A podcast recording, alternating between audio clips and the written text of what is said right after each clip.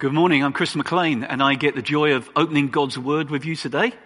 Uh, if you'd like to open your Bibles at Luke chapter 7, Luke chapter 7, and while you're doing that, I'll bring some introduction to where we're going this morning. So, there were three men, a Canadian, a Brazilian, and a Chinese man, and they go into Artisano's bakery and each order a coffee. And the Chinese guy says, so how's your week going? Now that sounds like the beginning of a joke, but by the end of this talk, I'm hoping that you will see that this is no joke. This is one of the meetings in the week that I value most. This is where I meet with a couple of brothers who we share our lives with one another, we pray for one another, and we encourage one another. Over the time of this pandemic, there's been lots shared about God being with us. And it's been appropriate because people are in a time of isolation and fear. And so we've listened, speaking that God is with us. He will not forsake us. And I don't want to undermine that message in the slightest. We need that so much. But today I want to talk about the incredible value that is ours of fellowship one with another. Whether that's online, whether that's you in a Zoom meeting, or wherever it is, we need to stay connected. And so we're going to read Luke chapter 7, verse 18 to 23. And we're going to concentrate on just those six verses this morning. This is what it says from verse 18. John's disciples told him, that's Jesus, about all these things.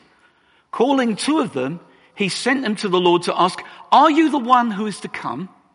Or should we expect somebody else? When the men came to Jesus, they said, John the Baptist sent us to you to ask, Are you the one who is to come? Or should we expect somebody else?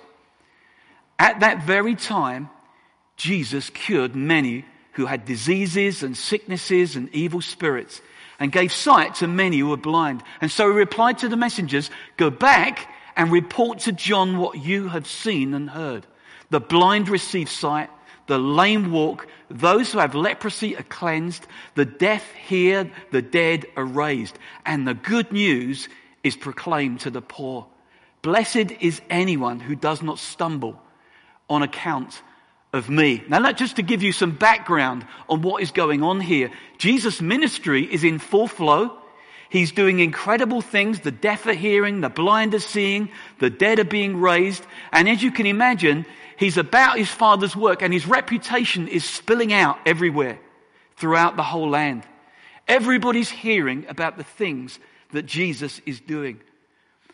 Which is why it says the disciples told him all these things. Jesus has just done some miracles just before we come into this passage, like raising the boy who was dead in Nain.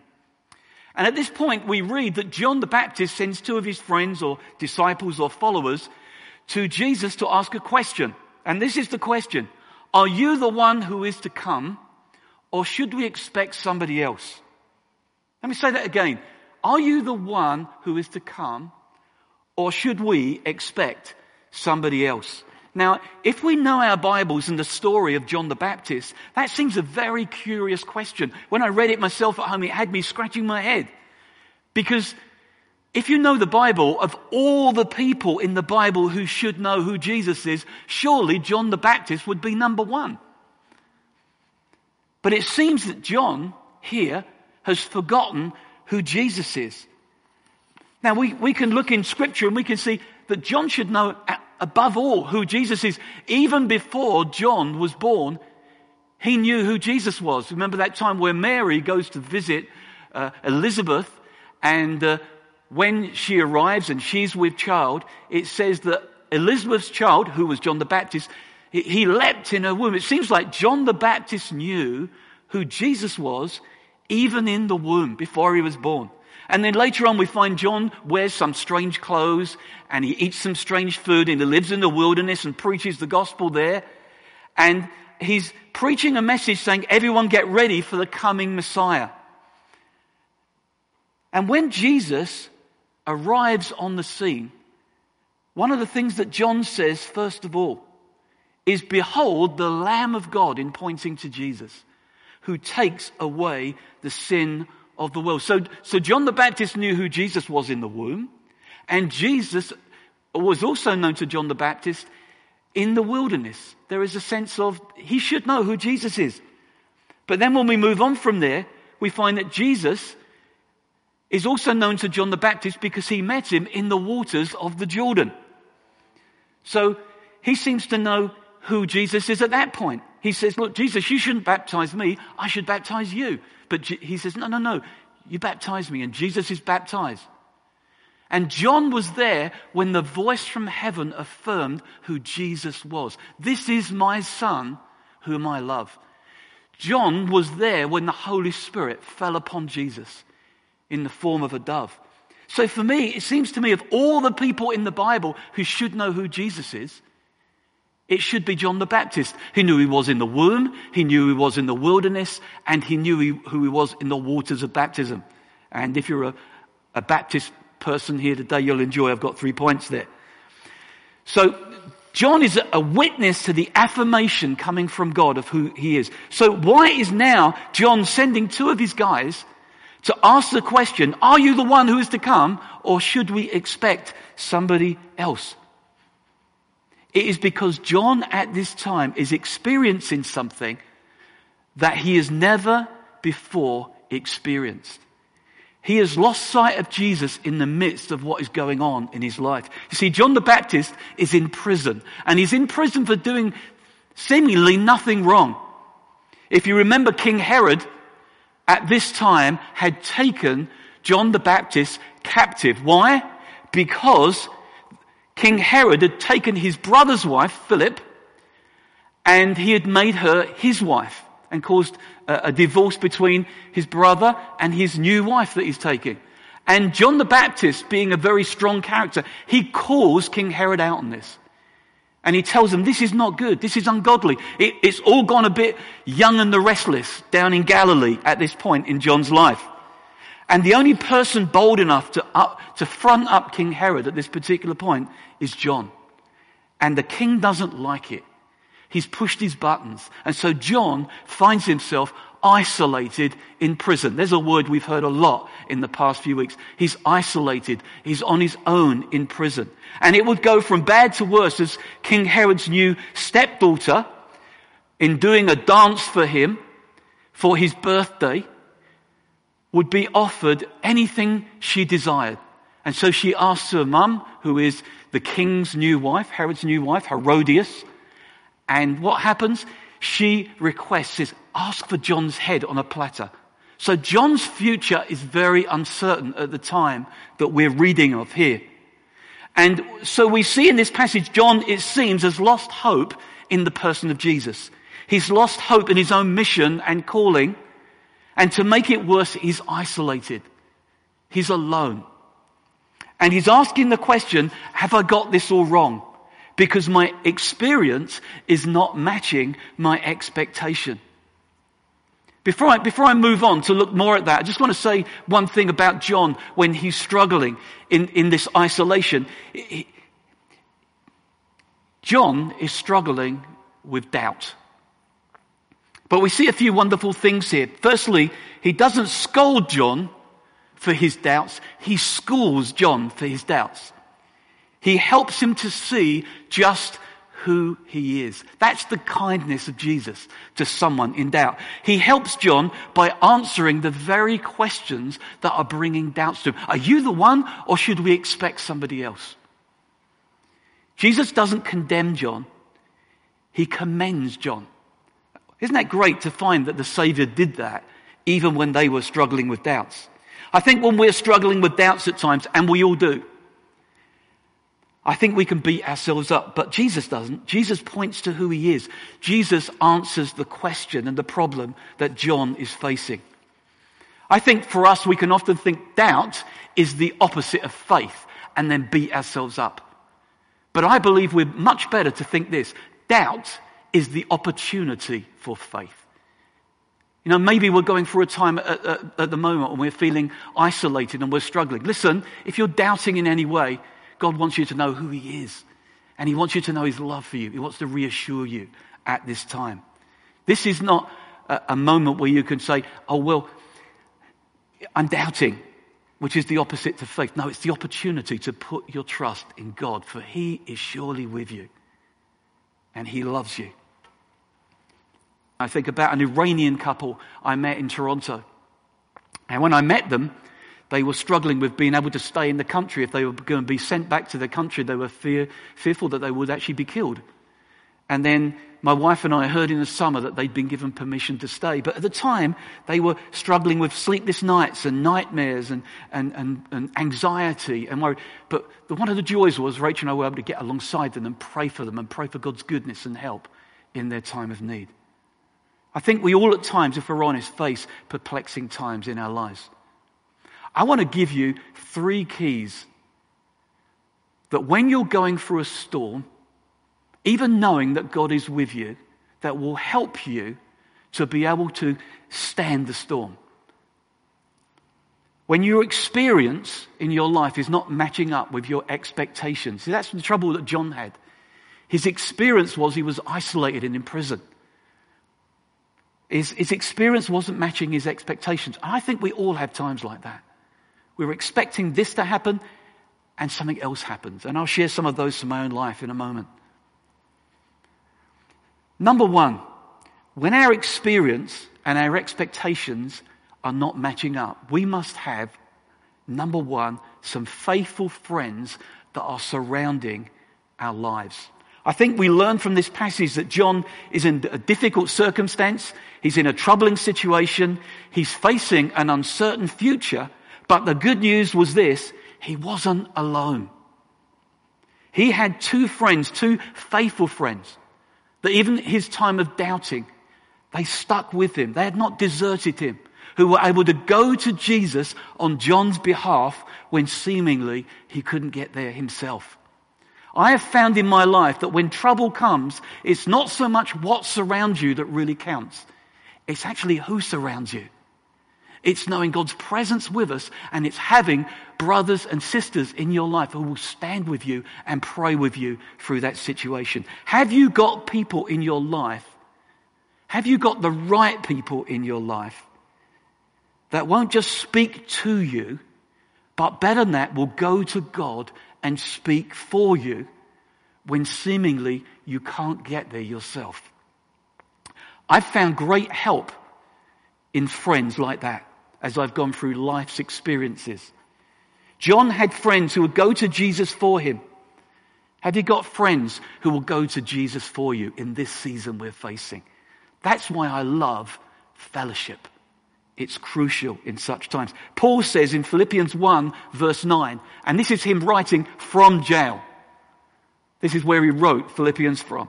He's writing from jail and he says, I know that through your prayers for me and through the help of the Spirit of Jesus Christ, what has happened will turn out for my good. Amazingly, Paul was thriving in a tough experience. As a matter of fact, if you read on in Philippians to Philippians 4 4, he, he's encouraging people to rejoice. And again, I say rejoice. He's, he's wanting people to know that actually the gospel is prospering in prison. Because you know why? He knows he's not a prisoner of theirs, he's a prisoner of Christ's. He knows whose he is and who is with him.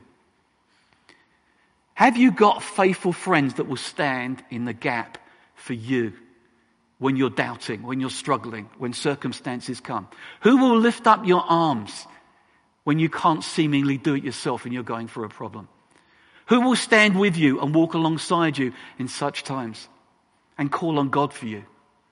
See, John has such friends who will go to Jesus for him. Now, I know they went physically, but have you got some people who will go to God for you in prayer when you're facing difficulties? Have you got some close friends who will do that? John here has some faithful friends who will go to God for him. In other places, we read of others who had friends in the Bible. Think of Job. Job had some friends. Job's friends were really, really good friends for half a chapter. If you read of it, they stood with him and they mourned with him. He was going through such a tough time. They, they, they walked with him and they, they, they comforted him and they did all sorts of things at the beginning. And then they then began to do the very thing they ought not do, which is they began to speak to him. Do you know, sometimes it's good to go and stand with people and just be with people and keep your mouth closed. And so we read after half a chapter, the rest of them, he, they become the worst friends he could possibly have. They're questioning, you know, is it something, Job, that you've done? Is it Is it that you've, you've upset God in some way? Is it you've got some hidden sin in your life? And, and so they begin to speak. And then they begin to say, maybe God is doing this because of this. And they try and speak for God to Him. Do you know what I've learned in my life? I've learned that it's far better to me, for me to, to pray for three minutes for somebody who is facing a problem and bring them to God and speak to God for them than actually spend three hours with me talking to them as if I'm speaking from God. Now, I value prophecy and I value God speaking into our lives in, in many ways, but I tell you, we must value prayer. We must value bringing people to God. It is such an important part of our life. You know, I've got people in my life who've done that for me. I, I, I'm indebted to their care. Uh, there's a couple called Dave and Mary Matthews who, uh, when we were going through a very difficult time, when I was pastoring a church, we, we lost 10 children in a row. Uh, we just lost our 10th child. I was down, doobie doo, down, down. I was just, I was writing my, my resignation from the church. And at that point, these friends who constantly prayed for us, they came to our house, they moved in, they cooked for us, they cared for the kids, and they were the most wonderful friends. What did they say to us? Did they, did they question anything? No, they prayed for us and they brought us to God. What great, valuable friends they were. I'm forever indebted to them. My big point is this we need to have more friends in our life who will speak to God for us, as opposed to friends in our life who speak for God to us. I've learned over the 40 years of pastoral ministry that prayer is a vital ingredient in encouragement and the encouragement of others. Secondly, when we are doubting and we're isolated or in a storm, we need to have faith filled friends, faith filled friends. When John's friends return from meeting with Jesus, they report Jesus' words to John. Not their own words, not even their description of what Jesus was doing at the time. They report what Jesus has said. And these are the words they use. Go back and report to John what you've seen and heard. The blind receive their sight. The lame walk. Those who have leprosy are cleansed. The deaf hear the dead are raised, and good news is preached to the poor, which would have reaffirmed John in his calling and reaffirmed John that his mission was to, to, to bring Jesus very front and center. As a matter of fact, John did say, He must increase and I must decrease. And the very words that Jesus is saying to John are this really, if you were to, to lock them down into a, a sentence, and that is it. If you want to know who I am, John, look at what I'm doing and look at what I've done. John's disciples return and they report to Jesus, uh, they report to John what Jesus has said to them. And we need people in our lives who speak the truth into our lives during difficult times when we're fe- feeling isolated. It's good to speak the word of God to one another. One of the things I really love about my prayer triplet when I meet with them and I'm going through struggles or doubts or some things haven't gone very well is they remind me what God says about me. They remind me what my calling is. They affirm me, they pray for me, and they build me up. That's the purpose of fellowship, true fellowship. When I read these words, I was. Uh, thinking about it's often that when we're in difficulty, the very words we do need are the words of Jesus. They are the things that steady the storm for us. I was thinking about the woman who was caught in adultery. You know, and everybody's condemning her, and Jesus steps forward, and it's the words of Jesus that change everything. It says, Then Jesus stood up again and said to the woman, Where are your accusers? Didn't even one of them condemn you? No, Lord, she said. And Jesus said, Neither do I. Now go and leave your life of sin. In trouble, it's not our words we need most. It's not justifying ourselves. We need the words of Jesus, who doesn't condemn us. So they report to John what Jesus has said to them. Have you got people in your life who speak the word of God to you? When you're struggling? Have you got faithful friends and faith filled friends who are able to put into you the encouraging words that come from Scripture, the encouraging words that come from God? They are great friends to have around you. And uh, the, very, the very content of Jesus' message is this if John is losing hope in his situation, tell him to look at the things I've already done and to look at the things I am presently doing. You know, we need to do that in our lives on a regular basis. I, wasn't around, I've not been a Christian, not really old enough to remember, count your blessings, name them one by one. I've heard the song. But it's a very good principle because what Jesus has said, John, you need to see what, I'm, what I've done and what I am doing. And in our lives, when we're going through a storm, it's good to stop and to say, hang on a minute, hasn't God done all this for us? Hasn't He been faithful in the past? I can trust Him now. He's been faithful in the past. It's good to remind ourselves of what God did for us, in salvation, in forgiving our sin, in loving us when we were unlovely. It's good to remind ourselves because it will, it will focus us again on whose we are and who we are. We are God's loved children. Faith filled friends point us in the direction of God and his previous acts on our behalf and his current acts on our behalf. So I'm glad I have some friends who remind me of my calling and encourage me. Sometimes we need friends who will give us more of a fixed focus because we've strayed away in all the circumstances that we're facing in our lives. It should give us hope for the future and it should curb our concerns that are going on in the present. I wrote down God's goodness remembered today will fortify us for future trials. Let me read that again. God's goodness remembered today will fortify us for future trials. That's why, that's why Thanksgiving is so important. When we thank God, we are reminding ourselves of the goodness of God.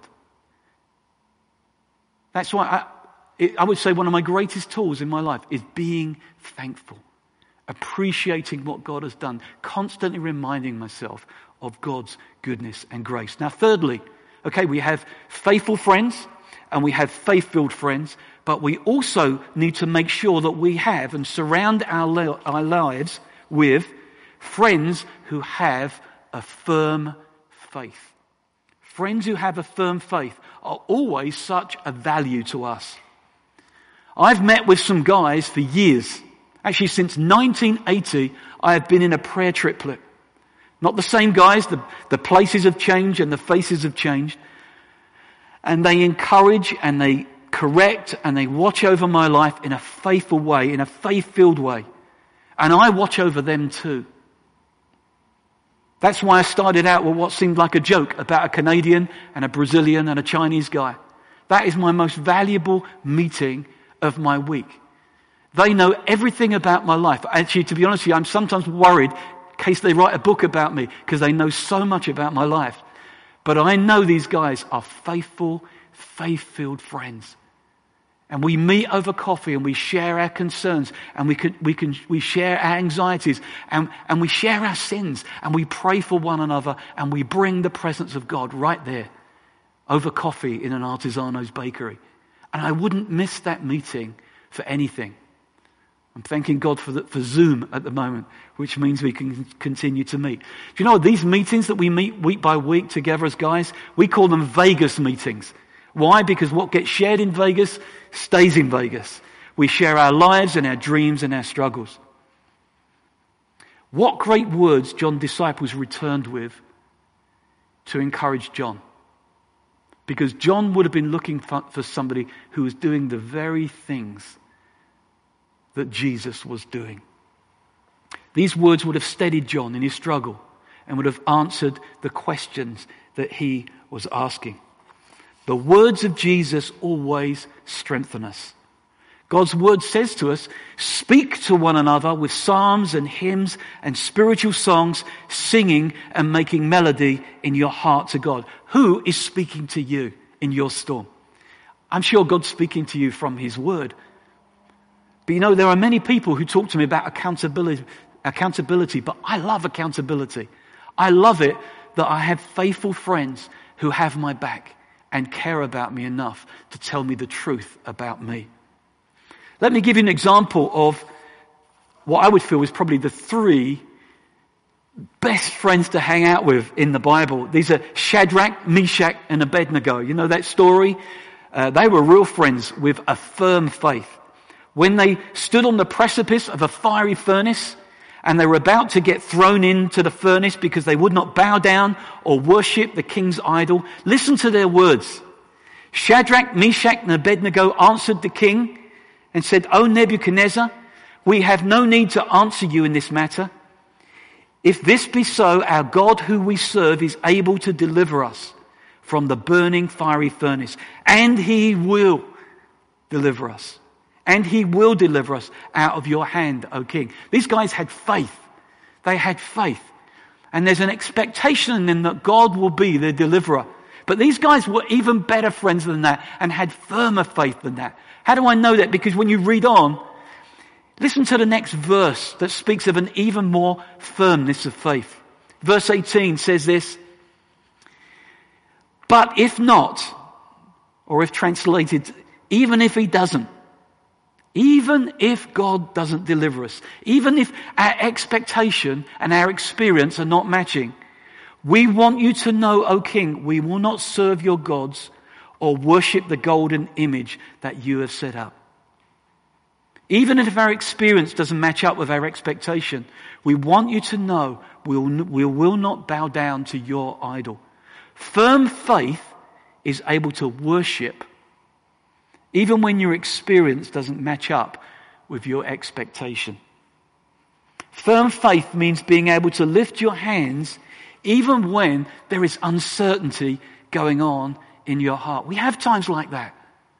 Firm faith is able to praise God when there's no apparent answer on the horizon.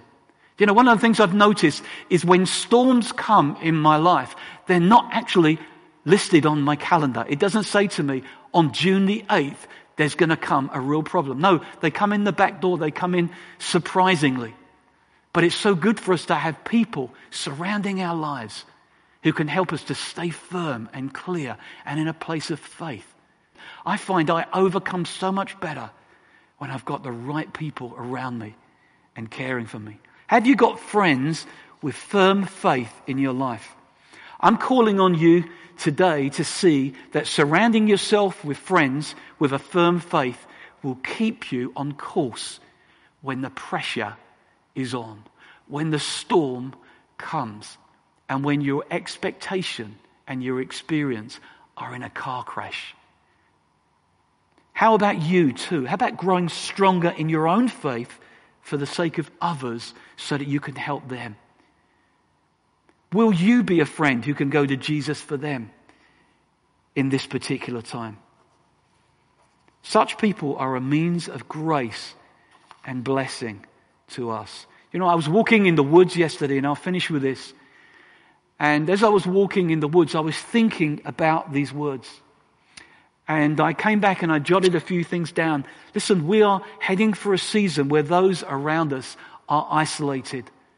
We're going to come even through this. We're going to find many people have lost their jobs. They're going to be uncertain of the future now and into the foreseeable future. School's out. People can't see what's happening. Their heads are down. But my question to you this morning is this Are you going to be like Job's friends? Are you going to be like John's friends? Will we be faithful friends to them? Will we be faith filled in our involvement in their lives into the future? Will we be those with a firm faith so we can help others in what's ahead of us? I'm not just talking about those in the church, I'm talking about those inside and outside of God's kingdom. God is our refuge. That's been my testimony the last two weeks. God is our refuge. He's a very present help in time of trouble.